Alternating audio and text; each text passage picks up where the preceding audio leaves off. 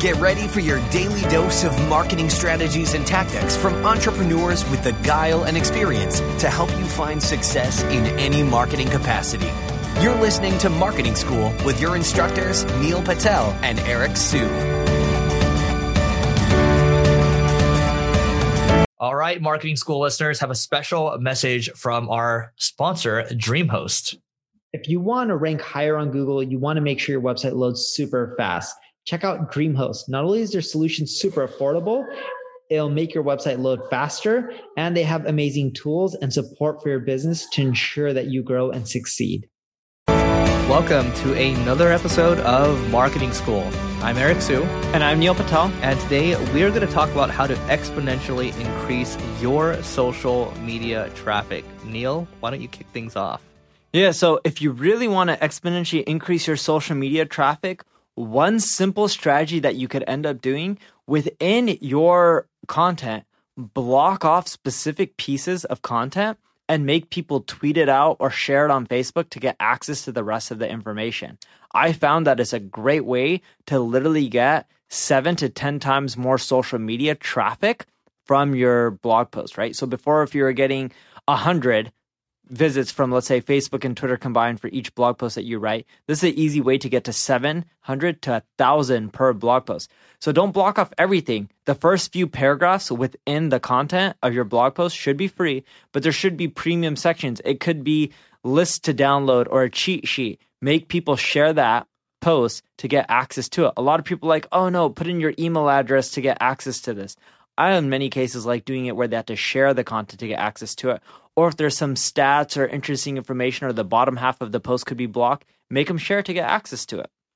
Yeah. What I like to do here, and so this is, uh, let, us face it, right? These social media platforms, you know, they run advertising on them. They make money through advertising, and it's getting more and more expensive. And, you know, organic reach is becoming tougher and tougher. So I, I still like using paid. And so here's what you can do, right?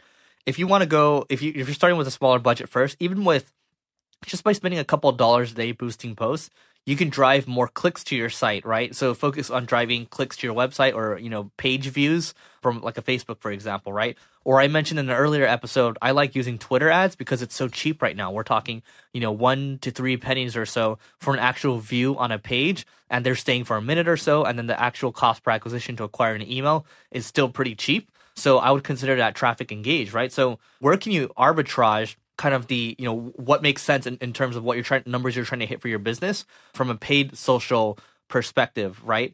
And so what we're trying to do with a new video series that we have coming out in January or maybe even February is we're going to allocate a certain amount of, of dollars to YouTube. And, you know, let's say our goal is to get to a hundred thousand views per video, right? And you know let's say we end up spending you know $30000 or whatever and then you know we end up getting i don't know 900000 a million views or so like that's going to help us get what we're looking for. But you're probably thinking well you know we don't have that kind of money which is fine. You can still spend a couple of dollars per day. But for us you know it's definitely worth it because you know we've seen these other people run ads towards like gary vee videos for example and those are actually fairly effective because i actually end up subscribing to their channel and watching more you know we're trying to exponentially increase our traffic we're definitely getting it but we're also getting side benefits as well such as subscribers email subscribers and things like that.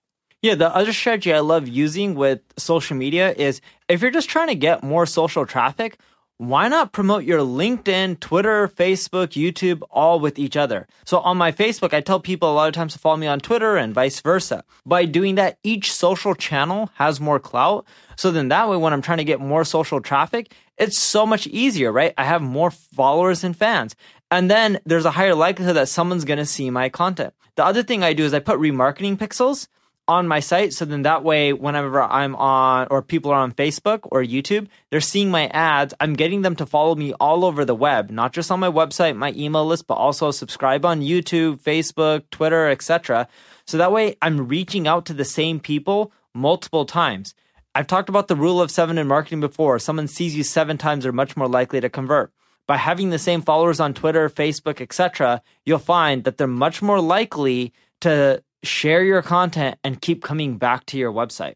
Yeah, the tool I really like is Meet Edgar, and I've talked about this a couple times. I like Meet Edgar because it allows you to schedule. Let's say you know I have an interview podcast, right? and the episodes are all evergreen. Well, I can schedule them into Meet Edgar and they can just keep repeating over and over and over across Facebook, LinkedIn, Twitter, right? I think even like Instagram, for example, right? Even though that's that's more of a kind of separate thing, uh, but you you actually can schedule those posts too, right?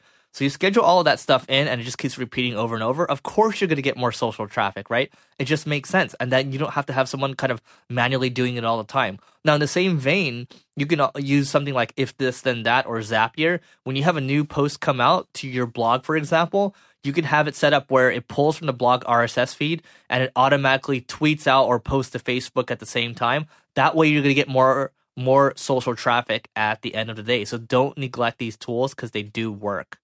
Yeah, and one thing about those tools, they can actually hurt your traffic as well. So if you're using things like Hootsuite and Buffer to schedule your Facebook posts, you'll get way less reach than if you use Facebook's own tool. So don't go out there and just using these tools blindly. They're great and amazing for things like Twitter.